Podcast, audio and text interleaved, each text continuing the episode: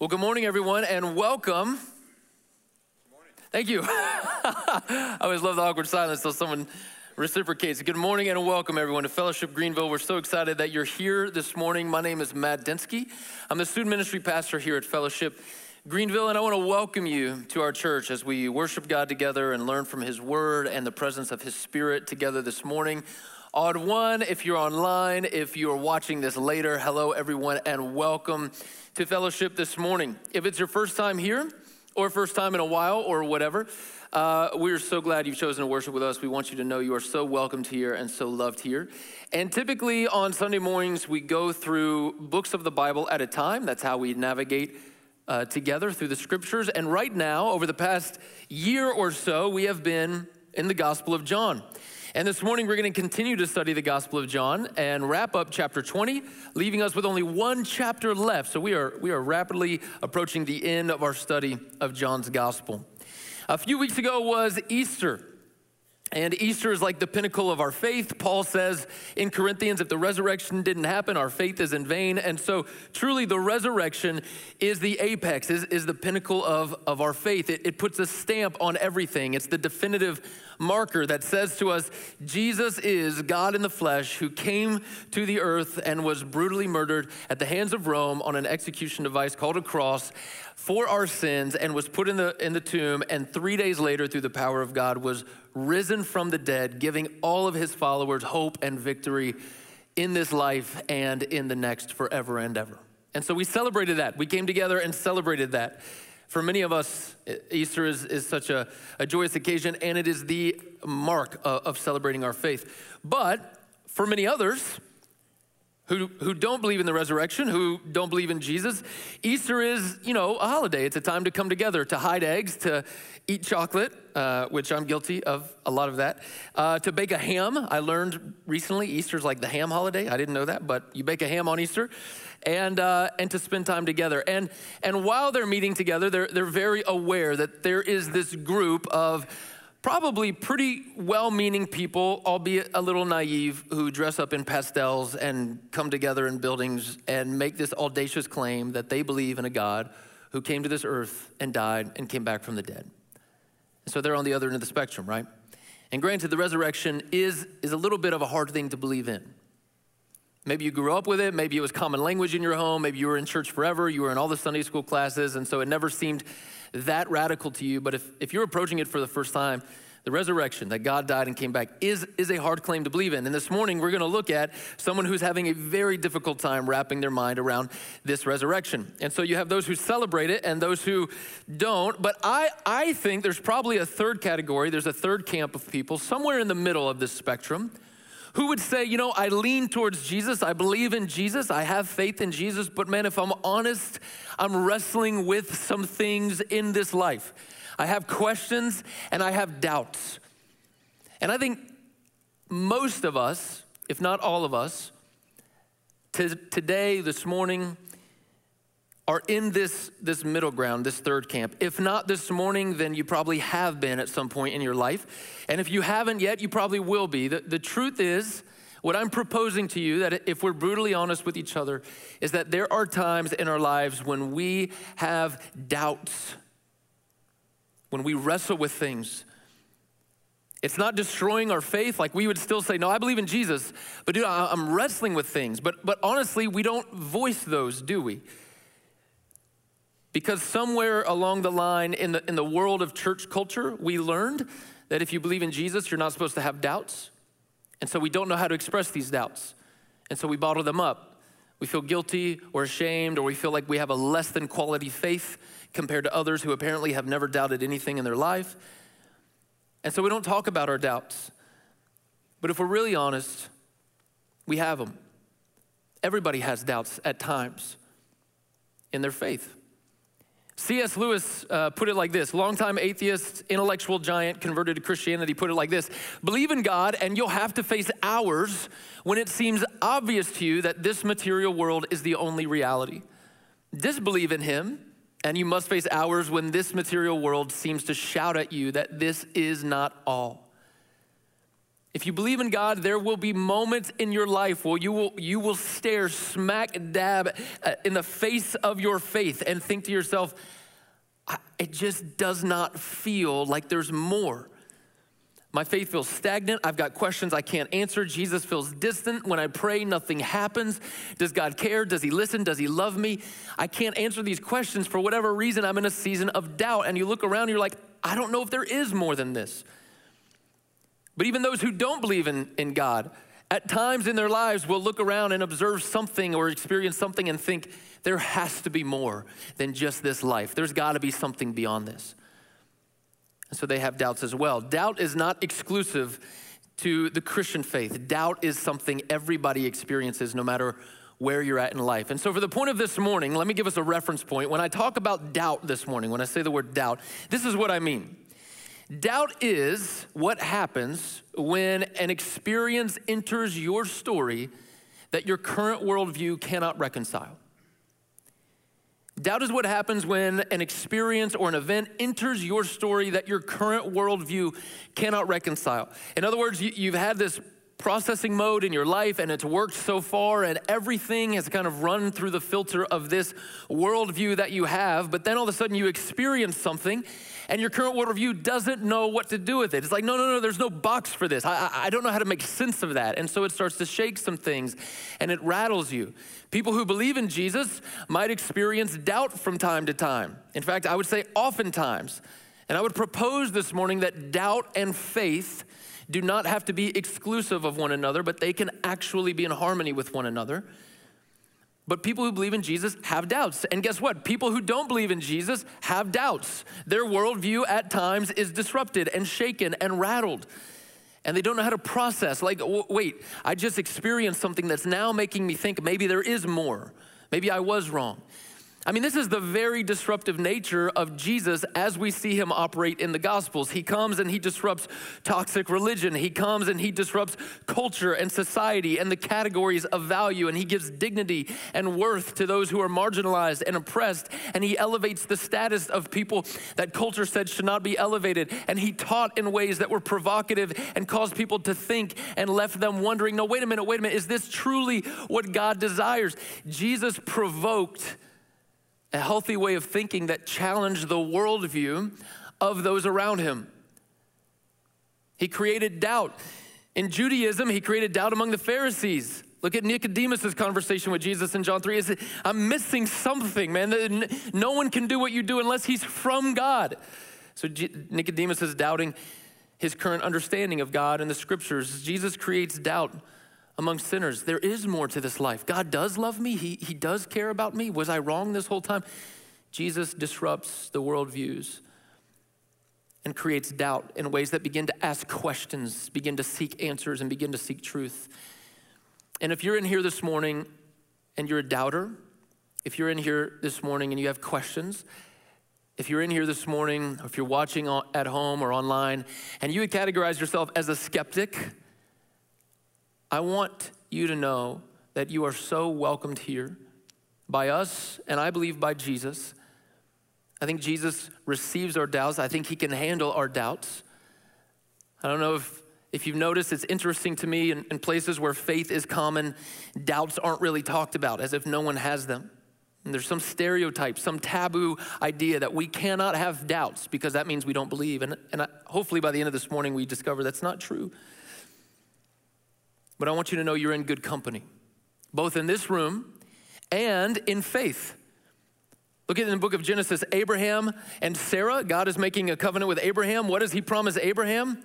Children. How old is Abraham? Really old. His wife is also barren. Her womb is not able to produce children, and God is making a covenant with Abraham and Sarah. I will give you children. What do? They doubt. They laugh. How can this be? We're so old. We can't have kids. How is this true? They doubted. The soldier Gideon, God wants to use him in amazing ways for the nation of Israel. Gideon's unsure about this. What does he do? He asks God for a sign. I'm just not clear. I need a sign. Would you bless me with a sign? God amazingly answers his prayer request. Be nice if he would answer those for us too, right? I know you've asked for signs before. Come on now, people. God answers Gideon with a sign. Gideon has this sign performed in front of him. What's he do? I need another. I need a second. I need a sign to confirm the sign. And God gives him a second. What does he do? I just need a third. One more and I'm sure. He doubts. He doubts that what he's experiencing is actually God at work. And so he has questions. Even Jesus' very own cousin, John the Baptist, upon seeing Jesus, he declares out loud, "Behold, the Lamb of God that's come to take away the sins of the world. I'm not even worthy to untie his sandal." Crystal clear idea of who Jesus is. He grew up with him. He's his cousin. He understands that he is Messiah. And then John is later arrested, and he's facing his execution. And in these moments of desperation and fear, what does he do? He doubts. He begins to wonder if Jesus really is the one, the Messiah. If you're in here this morning and you doubt, you are in such good company. I think the Bible is way more comfortable with doubts than God's people are. It seems that there are heroes in our faith who doubted at times, and God was still able to use them and love them and have mercy on them. We doubt. We doubt. So this morning, I want to look at someone in the scriptures who's kind of known for his doubts, right? His name is Thomas. We're going to look in John chapter 20 this morning. We're going to look at a guy named Thomas who really had a hard time believing in the resurrection. And he's known for this, right? His name is Doubting Thomas. He's the only disciple to get kind of a verb with his name. This is the doubting one. This is Thomas, the doubter. So let's look, John chapter 20, verse 24. Now Thomas, one of the 12, called the twin, or your Bibles might say Didymus, which, let's be honest, Thomas was definitely the way to go between the two options, right? Although doubting Didymus does have a nice ring. It's got that nice alliteration to it. I kind of like that. But Thomas is probably the way to go. Called the twin, was not with them when Jesus came. And so that's referring to the passage right before this.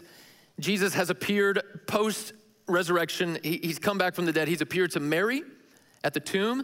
He's appeared to the other disciples, the 10. Judas, the one who betrayed Jesus, is out of the picture. He's gone. So there's 11 left, and Jesus appeared to the 10. Who's missing? Thomas. Thomas has not seen Jesus alive yet. He's the only one of the disciples to not experience the risen Lord. He was not with them, the other disciples, when Jesus came, when he revealed his risen body to them. And so the other disciples told him, "We have seen the Lord. We've seen him. He's back. I know it's hard to believe, but he's come back from the dead." And Thomas said to them, "Unless I see in his hands the mark of the nails, and I place my finger into the mark of the nails and place my hand into his side, I will never believe." I don't think he's speaking hyperbolically here, although it is extreme. I mean, if you could imagine saying something like that, "I will never believe in Jesus unless I go to heaven and I can poke his wounds," right? I mean, it's extreme, but I think he's being literal. This is where he's at right now. I will never believe again unless I'm able to examine it myself and see it myself. What's he asking for? A firsthand experience with irrefutable evidence, which, if we're honest, is stuff we ask for too. Jesus, I just want to know. I just want to experience you in a way that would never lead me to doubt again. He gets a bad rap for being a doubter, but if we're honest, he's the only one of the disciples who hasn't seen the risen Lord. I think we can give him some grace. I think we can understand, maybe from his perspective, the other disciple, you saw someone that looked like him. You didn't see him. We saw him die. Your friends are coming to you telling, no, we saw him alive. No, you didn't. And if it's true, I need to see it. I mean, it's not the most unfair request. 8 days later, verse 26, his disciples were inside again, and Thomas was with them. And although the doors were locked, Jesus came and stood among them. So somehow in Jesus' post-resurrection body, he has these divine powers. He's able to pass through rooms with locked doors and appear in places that he once wasn't. Jesus came and stood among them, and he said, "Peace be with you." His greeting is peace. And then he said to Thomas, "Put your finger here and see my hands, and put out your hand and place it into my side. Do not disbelieve, but believe." Thomas answered him, immediately responded, "My Lord and my God." And Jesus said to him, "Have you believed because you've seen me? Well, blessed are those who have not seen and yet have believed." This is the word of God for the people of God. So Thomas, who was he? Let's do a little case study of Thomas real quick. He gets the bad rap because he has some questions. He's doubting, and he's known for that. Although I think many of us would be in this same boat, if we're honest. Who was he? If we look throughout the Gospels, Thomas was not riddled with doubt. He wasn't this person who just has this very fragile faith and always needs answers. He's, in fact, a very bold guy, and he's got an affinity to be inquisitive. He wants data. He wants details. If we're speaking Enneagram language, hello, my people, he's probably a 5, okay? Some of you know what that means. He just wants the information so that he can come to his conclusions. If you look in John chapter 11, Jesus is doing ministry and there's a bounty out for his arrest. People want to capture him. And the disciples are deliberating, well, how do we do this? How do we move forward now? I mean, they're afraid, they're questioning. It's Thomas who pipes up, John chapter 11, and says, "Let's go with Jesus and die with him." Now, that doesn't sound like the words of a cowering man who's doubting. It sounds like someone who's ready to follow this man. He had a question about Jesus' resurrection, but I don't think Thomas was a lifelong doubter. He just liked the details. He's got a bold faith. It's John chapter 14. Jesus is teaching, and he's telling his disciples, "I'm about to leave you, but don't worry. I will send my helper. I will send my spirit. And where I'm going, you know how to find me. You know the way." Nobody speaks up, although I think probably every disciple had no clue what Jesus was talking about. But one disciple was courageous enough to speak up while all the others were silent, and it was Thomas. Thomas asks Jesus, "Jesus, we don't know the way to you. What do you mean?" And it was because of that question that prompted Jesus to respond in John chapter 14, verse 6, with one of the most beautiful and well-known statements of Jesus.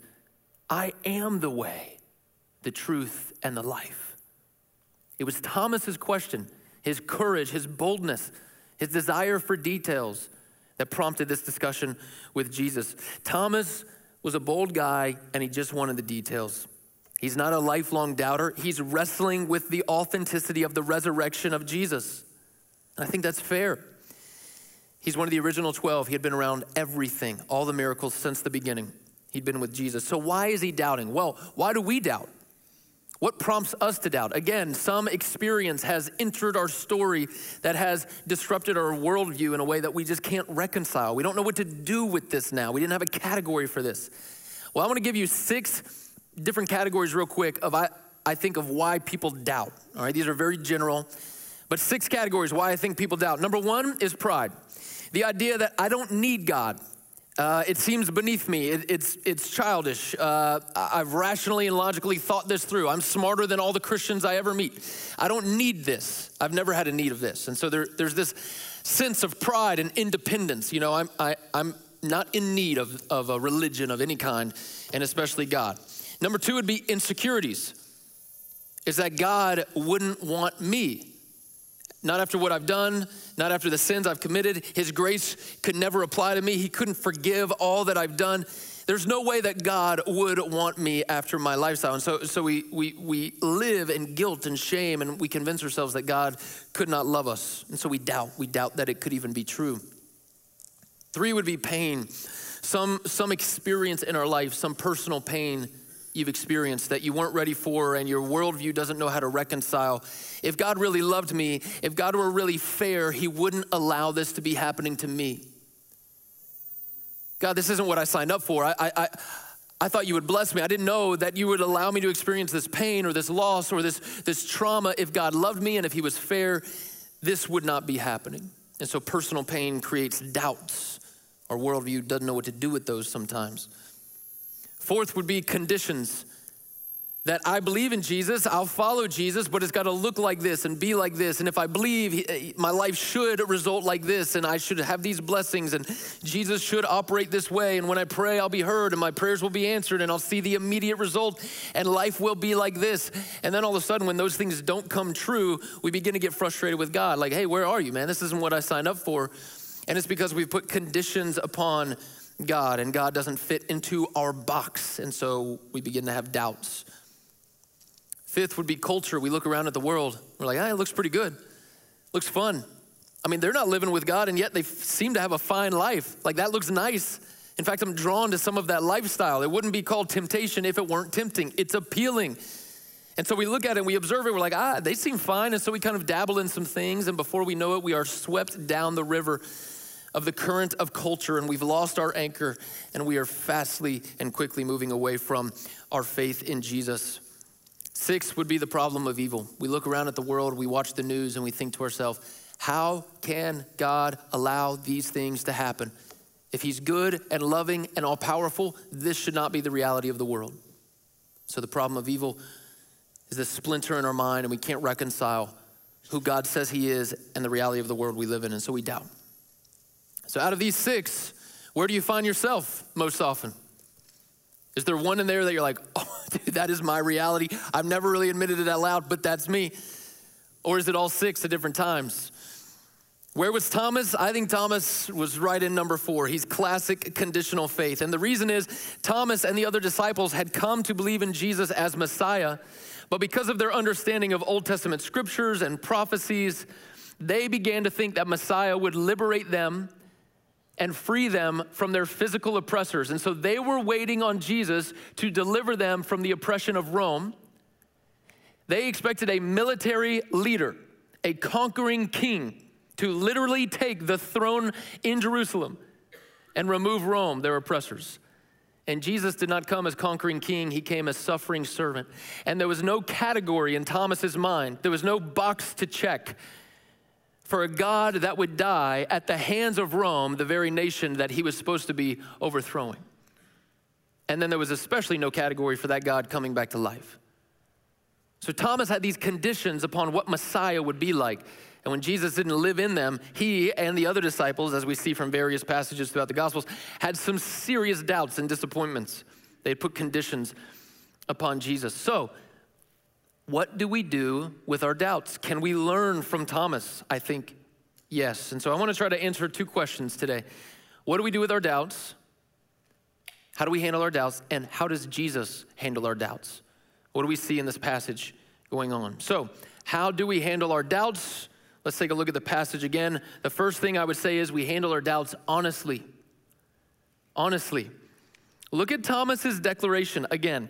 Thomas responds to his friends, the other disciples, in this very dramatic, very extreme pronunciation, this conditional pronunciation, unless I see the scars, the wounds of the nails, unless I put my finger into them, I will never believe again. Unless I can put my hand in his side, I will never. I mean, Thomas is drawing a line here. It is not possible for me to ever return to the faith unless I'm able to actually put my hand in the wounds. Now, that's a pretty extreme statement, granted, but it's also an honest statement. He's speaking out of his emotions, and they're white hot at the moment. He's distraught, he's discouraged, he's disappointed, he's let down. He had put all of his eggs in the basket of Messiah, and now that Messiah is dead, his friends are coming to him and saying, no, he's back, he's alive. And I think Thomas wants to believe that, but he's so nervous to get his hopes back up because he's already been let down that his mind instead goes to logic. I need to analyze it, I need the data points, I need to see it for myself, I need to examine it all. Otherwise, I'll never believe again. He's honest. In the church world and in church culture, we don't tend to be honest about our doubts. We like the idea that we don't have doubts. Somehow we've learned along the way you shouldn't have doubts. And so we pretend and we put a mask on and we act as if our faith is rock solid and we've never questioned anything. All the while we suppress our doubts and we silence our doubts. And you know what happens when you do that? It's typically they surface up later in life at some point more toxic than ever. The doubt has now become destructive. It's a poison in the mind because we never gave it a channel to be dealt with to begin with because we were told, no, you can't say that. You can't voice that. Don't believe that. Don't say that. Don't think that. And so we silenced our doubts. And if our faith is a relationship with God, the foundation of every relationship is trust, and trust is built by honesty. When we have doubts or questions about things and our worldview cannot reconcile, those doubts should not silence our dialogue with God, but amplify our dialogue with God. Our prayer lives should go up when we're in seasons of doubting. The conversations with our friends should increase when we're in seasons of doubting. We should feel the freedom and grace and mercy of God to be able to ask the questions, not dismissing faith, but because of faith, desire to find truth for the doubt that we're wrestling with. But instead, what do? We dismiss them, we silence them. We've been trained not to ever voice them because of shame or guilt or judgment or whatever. And so we pull away from God and typically pull away from community as well.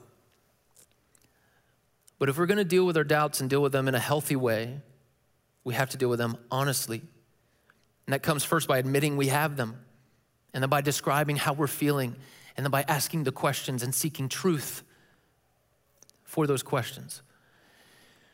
It's 2021, which means I've been in student ministry, in the world of student ministry now for 16 years. I stepped into student ministry in 2005. And so for 16 years, my worldview, my profession has been the next generation, has been adolescent culture, which has been really, really fun. And so I've seen the shifts happening from the time when millennials were present and then all of a sudden Gen Z is present, and I've seen the value shift and how culture shifts. Adolescent culture evolves quicker than anything else on the planet. It is a global phenomenon. No one can keep up. And so it's been, kind of a whirlwind to be in it for so long.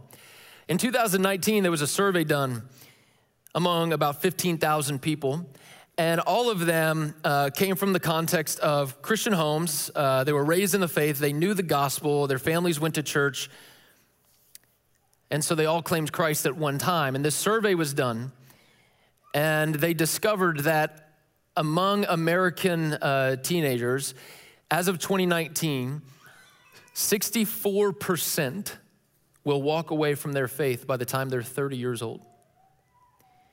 To put that in perspective, that's 3 out of every 5 students will walk away from their faith by the time they're 30 years old. And you might be thinking, no, wait, they didn't have the gospel. No, they did. They didn't grow up in a Christian home. They didn't have Christian parents. No, they did. The demographic interviewed and surveyed were students who grew up in Christian homes with the gospel, went to church, so on and so forth. By the time they're 30, 3 out of every 5 walk away from their faith. This number's going up. And I don't say that to scare you, but it should sober you in some ways. Like, oh, what's happening? And there's tons of reasons for this. And I mean, honestly, I would need like 10 more weeks to even get at it. But one of the reasons that adolescents are walking away from their faith in record numbers is because, it's not the only reason, but it's one of the reasons, is because they know they graduate knowing what they believe, but not why they believe it. There was never an outlet to build a bridge of application, to build a bridge of authenticity. They have all this information. They went to all the sermons. They went to all the Sunday school classes. They went to youth group. They went to all the trips. They were given all this information, and sometimes it even provoked emotion, which was great, and they had some experiences which were really good. But at the end of the day, they don't know why this stuff matters. They know the what, but not the why. And they're looking at their family, and they're trying to discern, why does this matter in our family? And they're looking at Monday through Saturday, and they don't see anything or any way that Sunday has affected these days. And they can't tell the difference in their parents' marriage. They can't tell the difference in their home or family. All of a sudden, church seems like it's broken down to a weekly ritual, which we go when we listen, and that doesn't really change our lives. And so when they get into stages of independence, their faith is so fragile that it pops because they were never allowed the channel to ask questions. And I've heard over the years from countless students that when they tried to ask hard questions at home, they were immediately silenced. No, don't ask that. We don't think that in this family. Don't say that out loud. That's not how we believe. And their faith was never grown because it was always controlled and doubts were always dismissed. There was never struggle because they never had the freedom to ask hard questions. If we are going to deal with our doubts in a healthy way, we have to learn to be honest about our doubts, which means as a community of God's people, we have to meet those doubts with grace and empathy and allow them. Again, God's word seems way more comfortable with doubting than God's people do. We have to learn to ask the hard questions. We have to learn to welcome those hard questions. We cannot be afraid of them. So how do we deal with our doubt? Honestly, second, I would say patiently. Again, let's look at Thomas here. He vocalizes to his friends, the disciples, unless I see the wounds, I won't believe. And then look at verse 26. John gives us a timestamp. 8 days later. Do you know how frustrating Thomas would have been for those 8 days? Just this obtuse dude in the corner of the room, I won't believe. I'm not gonna believe. Like, no, Thomas, we've seen him, not me. Like 8 days later, you know how frustrating his friends would have been? Come on, man, just believe, dude, I'm telling you we something. No, not me. How frustrating is it to follow a God, to worship a God who does not answer us instantly? Like, let's be honest. We want that, don't we? I'm struggling. I want the instant relief. I have a question. I want the instant answer. I have a prayer request. I want it instantly granted. And that's not how God works. 8 days later, his disciples were inside again, and Thomas was with them. And although the doors were locked, Jesus came and stood among them and said, peace be with you. Jesus comes 8 days later. And I think this is intentional on Jesus's part, because I think Jesus wants Thomas in the tension of waiting. It's like a caterpillar in the chrysalis. There's gotta be this tension before it develops the strength to actually fly. And if you open it too soon, it's not strong enough to do so. Thomas is in this tension of asking the questions. Everyone else has seen Jesus except me. You guys believe, and that's great. I can't believe. But Thomas, we've seen him, but I haven't. And unless I do, I won't believe. And so he's in this tension of desiring to believe, but he can't. And Jesus has him there, I think, intentionally, because waiting and silence are where faith actually develop. Silence is strengthening to our faith. It is the tension that builds our faith. It is the waiting that develops our dependency on God in our faith. If God answered everything instantly or did everything instantly, we would begin to treat him like a vending machine and not like God. We would get so used to punching the numbers and getting the immediate result that we wouldn't know how to depend on him. We wouldn't know what to do in the waiting. Jesus has Thomas in the waiting. Think back to Mark chapter 6. One of my favorite stories in the Bible. Jesus has his disciples on one of the hardest and longest stretches of ministry they've ever done. He sent them out on their own. They come back. They're hungry. They're sleep deprived. Jesus invites them to rest. They cross the Sea of Galilee. Oh, but there's a crowd there. Change of plans. We're going to teach the crowd. We're going to feed the crowd. I need you guys to organize them, set them up in groups of 50s and 100s, pass out the food. Here's a miracle, manifestation of bread and fish. Pass out the food, take up the food, get back in the boat, cross the Sea of Galilee. I mean, they're exhausted.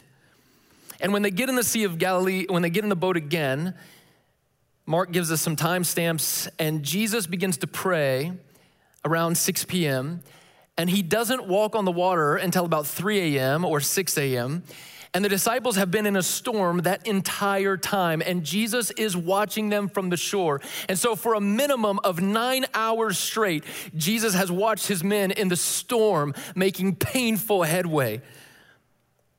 And this is the God-man who can speak to the wind and the waves. We know he could calm that whole He could have said, man, they've had a long day. They've had a long stretch of ministry. They need the rest.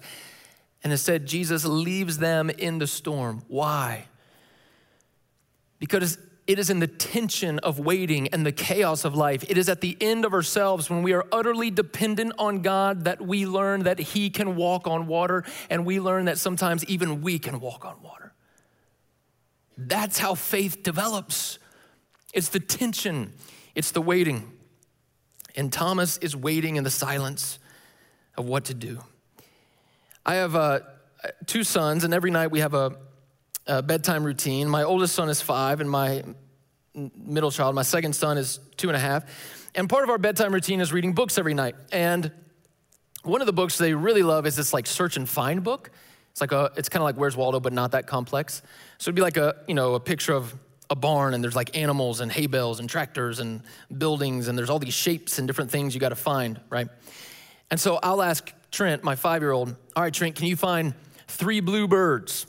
And he's looking around in the midst of all this stuff, and he's finding them. Like, good job, buddy. He's also done this page like 1,000 times, and so he pretty much knows where anything is, blindfolded. And then I'll turn to my 2.5-year-old, and I'll say, all right, Gray, can you find a star? Like somewhere in this picture, there's a star. And you'll see Gray kind of observe this picture with all the chaos going on, and your eyes just get so confused. And about 1.7 seconds go by, and Trent goes, I see it. I'm like, oh, that's Gray, buddy, but let's let Gray try to find it. And then at about the 3-second mark, Trent goes, Gray, I know where it is. I'm like, that's great, Trent, but it's his turn. And at the 5-second mark, Trent's like, Gray, it's maybe somewhere on this page. I'm like, hey, buddy, like that's great, but let's let him. And Gray's like, trying to find it. And then at 10 seconds, Trent just can't handle it anymore. He's like, Gray, it's somewhere like right here. Somewhere like here-ish, right? Like here.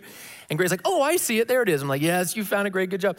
And so I've had to start having these conversations with Trent, my oldest, and saying, look, buddy, you have a heart to help your brother and to help him succeed and to help him learn. And I love that about you. But if he doesn't learn the skill of looking at the chaos and being able to find it himself, and he's only ever going to know that you'll shortcut it for him. And I need you to help me by being silent so that he can learn how to do this too. But in our relationship with God, don't we want him to be like, hey, here it is, buddy, here it is.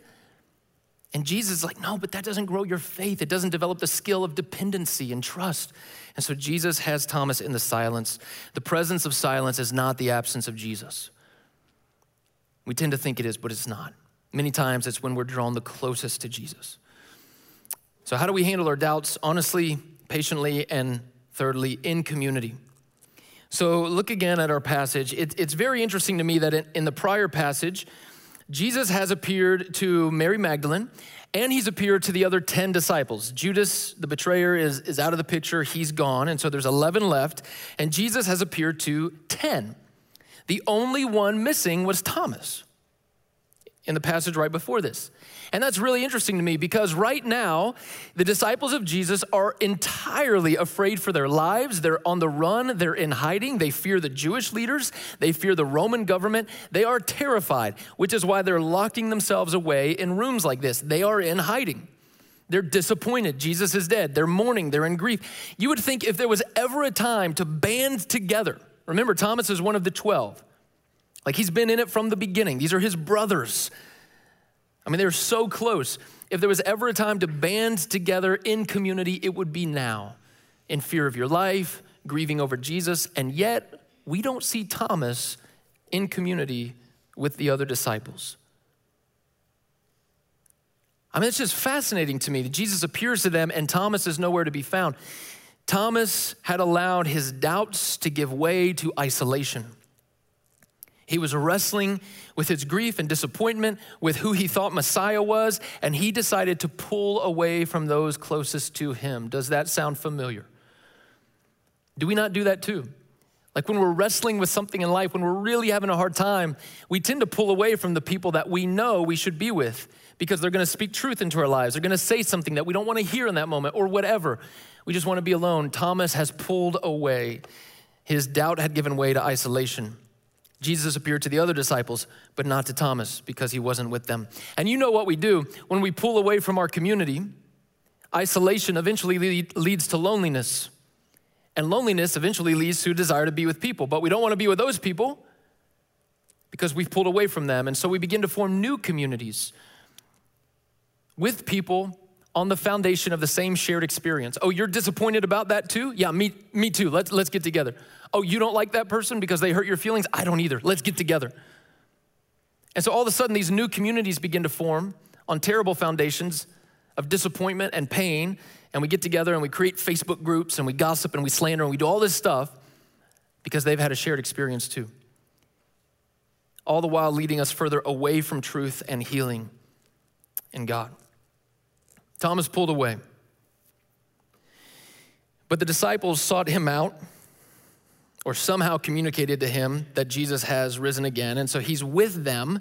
Maybe he figured, well, if I hang out with you guys, maybe he'll come back. And Jesus indeed does. And Jesus meets Thomas there, not in his isolation, but in the midst of his community, because we need community to deal with our doubts. A number of years ago, I was on a backpacking team. We flew out to Wyoming, and it was a backcountry excursion, no trails at all, no markings at all. We had a topography map and a compass and a bunch of gear. And we were in the Wind River Range of the Rocky Mountains in Wyoming. And all of us, I mean, had elevation sickness. You know, we're used to East Coast mountains, low elevation, high humidity. We get over there, the air is thin, we're all nauseous and headaches and all this stuff. And we are plowing our way through snow, which is at places waist deep or knee deep in most. And so the person in the front of the line, you know, you're hiking about 10 strong, the person in the front of the line is taking the brunt of the exertion. Like they're doing the most work because the snow is untouched in front of them. And so they're the one, even with snowshoes on, you're sinking in pretty deep. They're the one who has to pick up their legs every step, do these high steps every step, weight on your back, cold air in your lungs, your face is stinging, the wind is blowing, your head's pounding, you can't breathe, and they're plowing forward. It's exhausting. Your hips are on fire, your legs are tight. It's exhausting. You know where the sweet spot is though, right? Sweet spot's in the very back of the line because this person has got like 9 people in front of them. I mean, dude, they're just kind of like strolling with the swag in the snow. You know what I mean? Like, I ain't got to pack down nothing, man, because the whole line has done it for me. And is that not a picture of how God's people should operate with one another when we are weak and in moments of doubt? When our faith is frail, should we not be able to say, oh, you're struggling? Hey, man, get to the back. Let me plow the hard stuff for you. I'll pave the way. I'll pack it down as good as I can. I'll take the load of this hard question because right now you're struggling. Because eventually we know that something will happen in my life to create doubts. Something will happen that will rattle my worldview. And I need people, I need my community to come up and say, oh, dude, hey, get to the back, man. Let us pave the way for a while. Let us carry the weight. Follow our tracks. We got this. Is that not how God's people should operate? Do we operate that way? If we do, it's rare. Because we don't allow room to express doubts. We tend to shame those who have doubts because they have a lesser faith. And because we're too afraid to admit them, we pretend like we've got it all together, all the while we are sinking in the snow. We need each other. Thomas needed his community, and it was in that community that Jesus met him. How do we deal with our doubts? Honestly, patiently, and in community. That's how we deal with them. Now, how does Jesus deal with our doubts? Let's look. Jesus comes in. He says, peace. He knows what Thomas has said because he says immediately to Thomas, put your finger here, put your hand here, hold it out and put it here. He knows that what Thomas has said. And so he therefore knows that Thomas is doubting. And how does he greet Thomas? In condemnation? No. Peace. Peace be to you. And he speaks to Thomas and he invites him to investigate. Thomas, if what you need is to see my scars and touch them, then here they are. He meets Thomas and then he calls Thomas out of his doubts. How does Jesus deal with our doubts? He meets us in the midst of them and he calls us into deeper faith. He says, do not disbelieve, but believe. He meets us in the midst of our doubts. He met Thomas. He gave Thomas the greeting of peace. He allowed Thomas to investigate what he needed to, or gave him the invitation to at least. And then he actually challenged him away from those doubts or through those doubts. Do not disbelieve, but believe. Jesus meets us in our doubts and calls us out of our doubts. It wasn't one or the other, which is typically what we tend to do, right? Like someone's doubting and we may overemphasize like the sympathy. So we're like, oh, you're doubting? Wow. Oh, that's a good question. Ooh, me too. I've wondered that. I don't have an answer for you, but I've wondered that too. Why don't you just stay in the doubts, man? You'll maybe eventually figure it out. And so we overemphasize sympathy or we overemphasize truth. Oh, you're doubting? Don't. Just don't. Like believe. You should have faith. Don't doubt.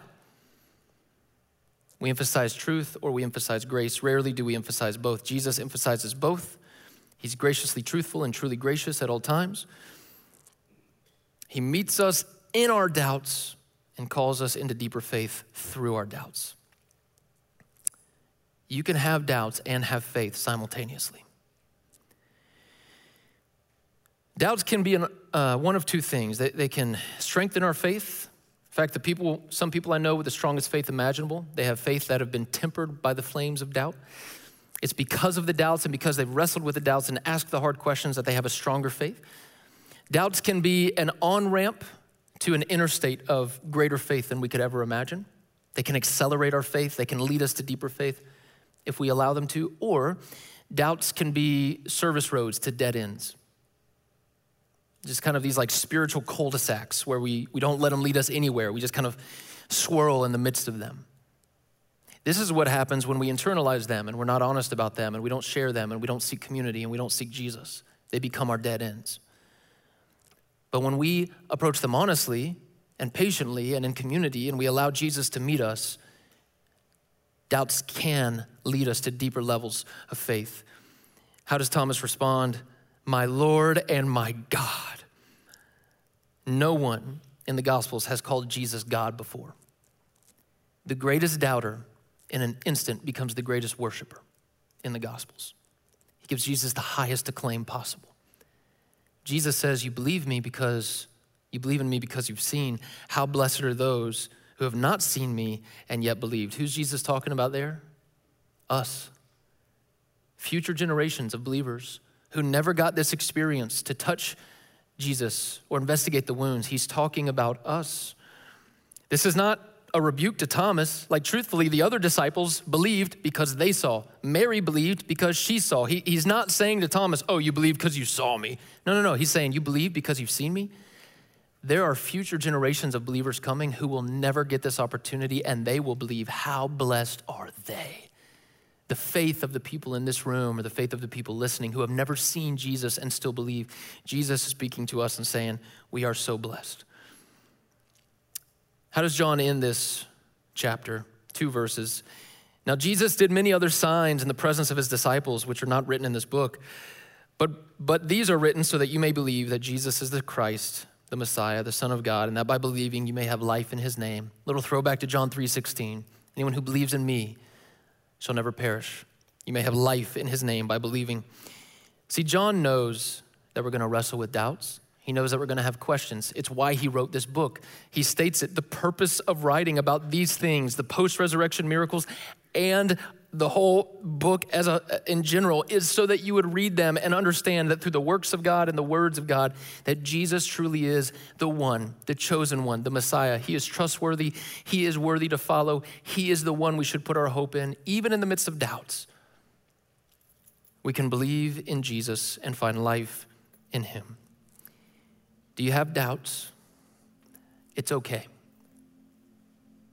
Jesus can handle your doubts.